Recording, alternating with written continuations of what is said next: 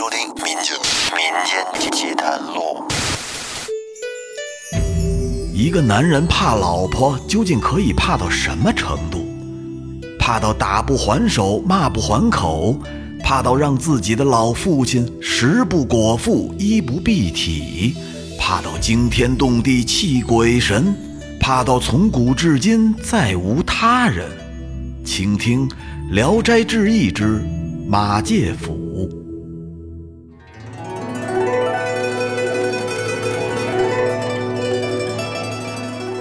欢迎收听新的一期《民间奇谈录》，我是老岳。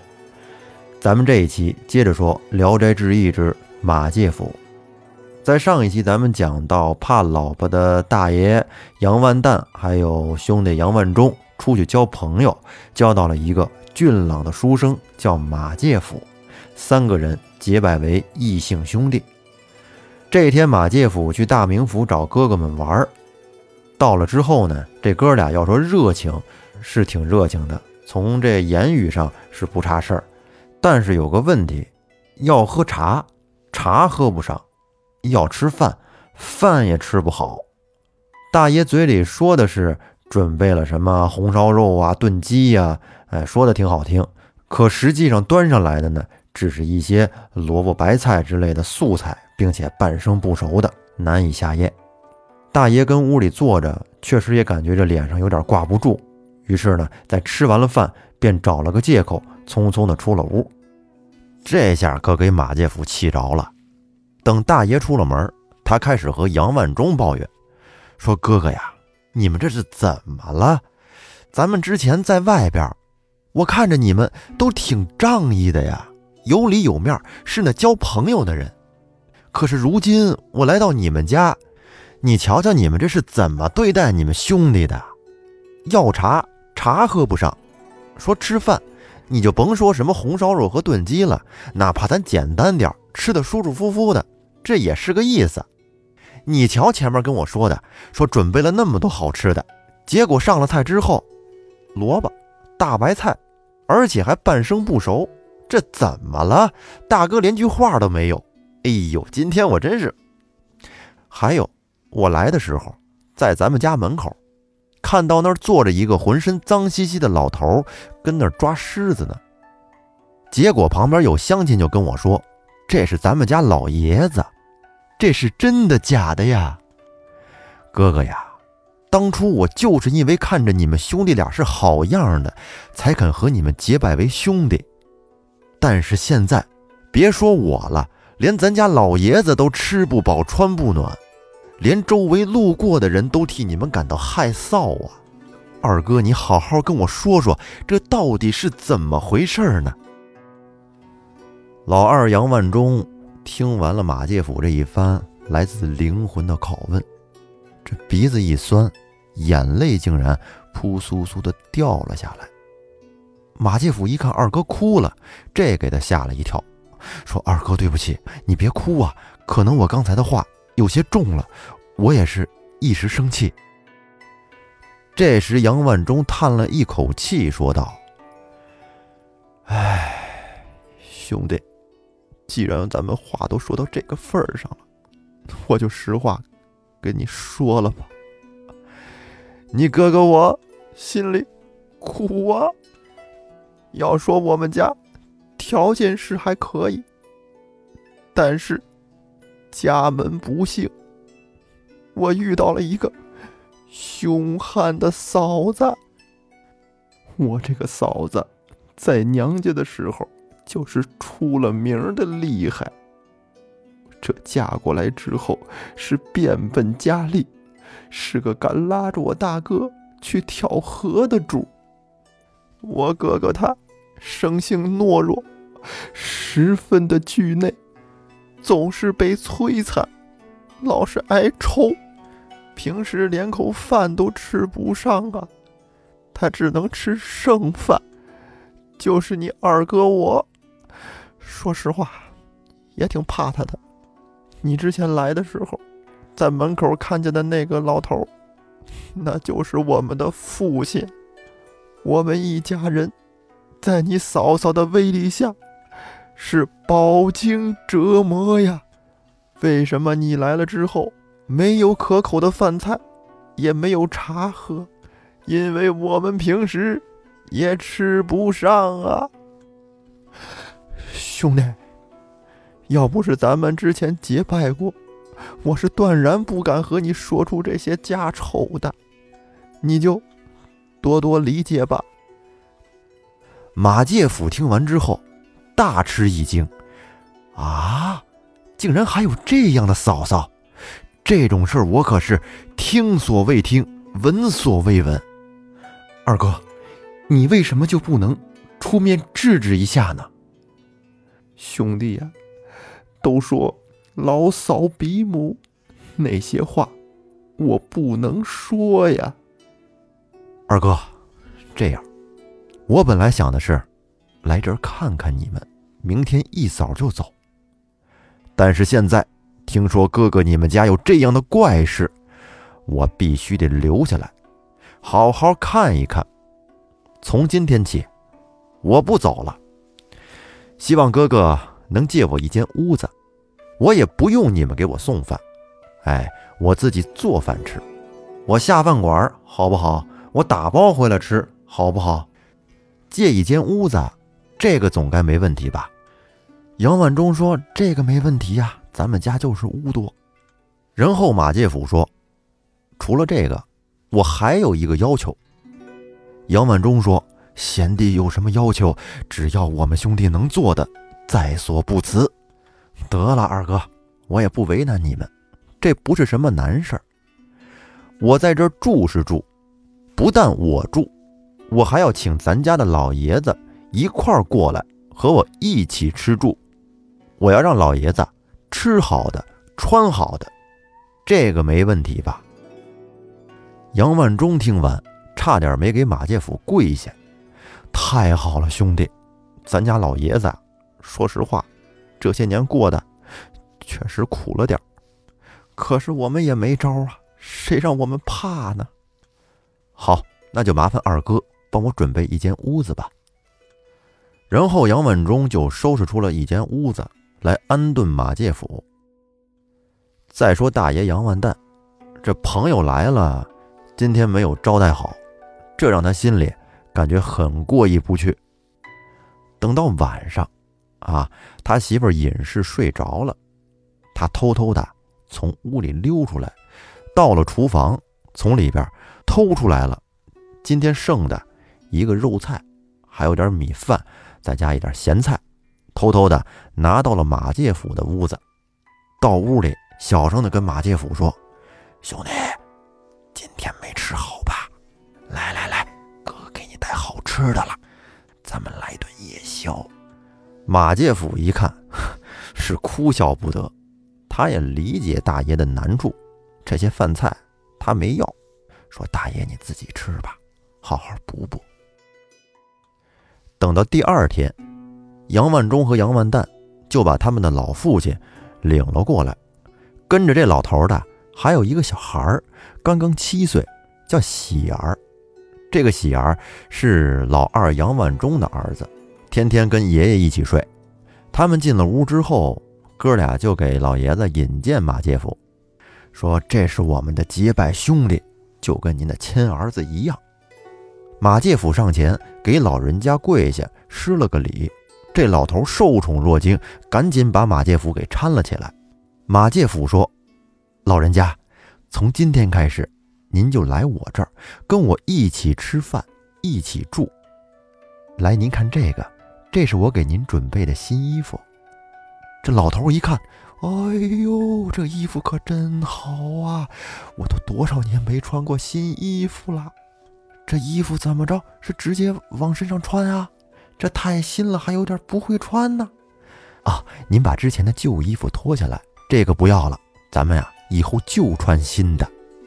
还有喜儿，你也有新衣服，以后啊，咱们每天都吃好吃的，好不好？这爷俩都套上新衣服，高兴的不得了。马介甫摸着喜儿的头说：“这孩子呀，是个有福的人，以后他的福气可是超过他爸爸的，只是在少年时孤苦一些。”杨万蛋和杨万忠哥俩一看，这马介甫对自己家人这么好，真是感动的痛哭流涕。他们在这感动，咱们先放下，暂且不提。话不多说，几天之后，没有不透风的墙。老爷子这些日子吃得好，穿得好，家人可就都看在眼里了。有那嘴欠的，就把这事儿告诉了尹氏，说家里来了一个客人，是大爷和二爷的朋友。他来了之后啊，咱家老爷子都穿上新衣服了。只见那脸色也好了，看着也红润了，精气神都跟以前不一样了。尹氏听说之后非常生气，他认为这是马介甫干预了别人家的家事，于是呢就开始破口大骂。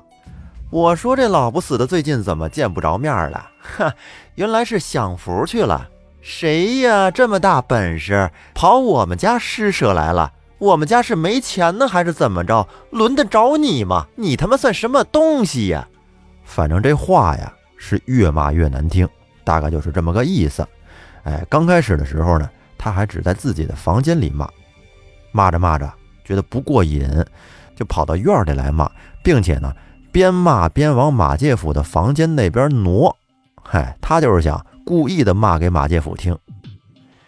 这杨家兄弟听见大奶奶跟院里破口大骂，吓得呀是浑身大汗，在屋里来回徘徊。哎呀，这可怎么办呢？太尴尬了，一点都不给我们面子呀！等没事的时候，哥俩去马介甫屋里跟他道歉，说兄弟真是对不住啊，我这个媳妇儿太厉害了，他说的话都是玩笑，别往心里去啊。可是马介甫呢，就好像没听见隐士骂他一样，还问这哥俩说：“兄长，你们怎么了？嫂子她说我什么了？我不知道啊。”“哦，没事没事，不知道就好，不知道就好。”咱们先放下这边不提。之前说过，杨万蛋杨大爷有一个小妾王氏，娶回来之后，俩人就没怎么说过话。大奶奶不允许啊，两个人基本上是靠。眼神的交流，心灵的沟通！这王氏脾气很好，可是不知道他俩是怎么沟通的，王氏竟然怀孕了。这个事儿，王氏跟谁都没说。可是孩子月份大了，就慢慢的显怀了。这下，王氏怀孕的这个事儿，被大奶奶尹氏知道了。她知道之后，这事儿可大了，在屋里对着大爷杨万蛋。又是一顿抽啊，给大爷抽的嗷嗷直叫，边抽边骂：“好啊你呀，你本事挺大呀！我说我怎么怀不上？原来你跟我这不使劲儿，跑别人那使劲儿去了！你看我不打死你！”尹氏光打大爷，这火消不下去呀，于是便怒气冲冲的让人把王氏给拉了过来，让他在屋里。扒光了衣服，然后拿起鞭子对着王氏就是一顿残打呀，太狠了！这么对待一个孕妇，他怎么下得去手呢？这还不算完，然后尹氏又让杨万蛋跪在地上，并且给他穿上女人的衣服，用那胭脂粉胡乱的在他脸上抹了几把，接着用鞭子给他往外抽干，想让他出去丢人现眼去。大爷怎么说，他也是一个堂堂的七尺男儿，这能忍吗？这有点践踏他的底线了。想让他穿着女人的衣服上大街上去，大爷的脸面何在呀？他知道兄弟马介甫在外边是死活不出去，这太丢人了，让兄弟看见还不得笑掉大牙？于是便扑通一下给大奶奶跪下了。尹氏可不吃他这一套，在他一顿狂风骤雨的暴击之下。大爷还是被赶了出来，被打到了大街上，同时尹氏也跟着出来了，站在院门口，双手叉着腰，跟那是跺着脚，破口大骂，给大爷臊的呀！这时围观看热闹的人是越来越多，在旁边交头接耳，指指点点。就在杨大爷正感到无地自容的时候，这时从人群中走出来一个人。这个人不是别人，正是马介甫。只见他抬起手来，用手指指着隐士说：“去，去。”就这简简单单的两个字说完之后，再瞧隐士，就跟变了个人似的，突然掉头就往回跑，就跟后面有狗撵他似的，把那裤子还有鞋子全都跑掉了，就连那缠脚的布也都散落开，丢在了路上，光着脚丫子跑回了家。进屋之后，大奶奶就跟丢了魂似的，面如死灰，呆坐在那儿，一动也不动。过了一会儿，侍女给大奶奶拿来了鞋袜，给她穿好了。这时尹氏才嚎啕大哭。这个场景，家里人可是从来都没见过，也没人敢问。再说外边，马介甫拉过来杨万蛋，帮他脱下了女人的衣服，给他擦了擦脸。但是杨万蛋却挣扎着拒绝了马介甫，他很害怕这衣服掉了。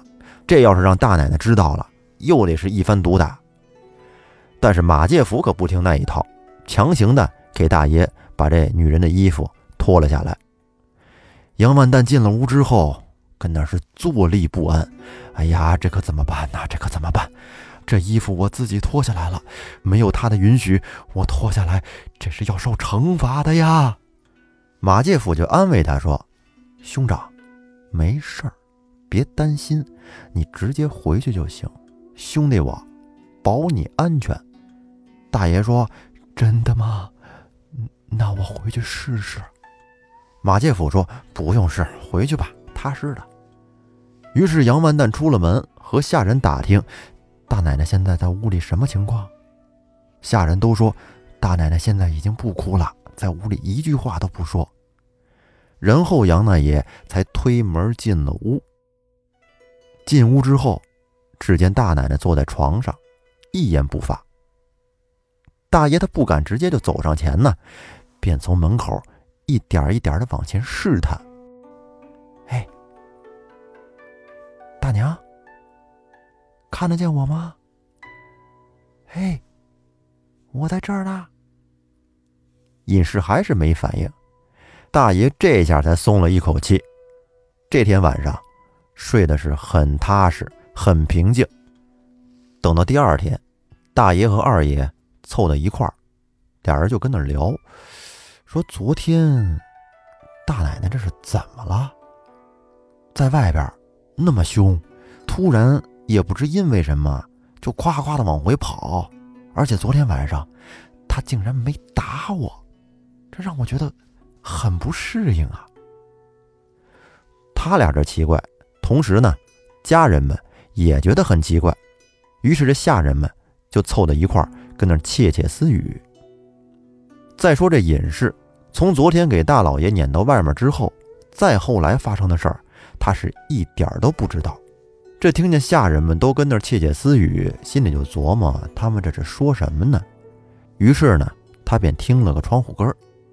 就听见这帮下人说：“大奶奶昨天可真是丢人呐，在外面披头散发、光着脚丫子就跑回来了，跟屋里这一顿哭，从咱们进了这家门也没见他这么哭过呀。”大奶奶听完了，是又羞又恼，这火气直往脑门子上顶，然后在屋里可就把那鞭子拿起来了，一推门走了出去。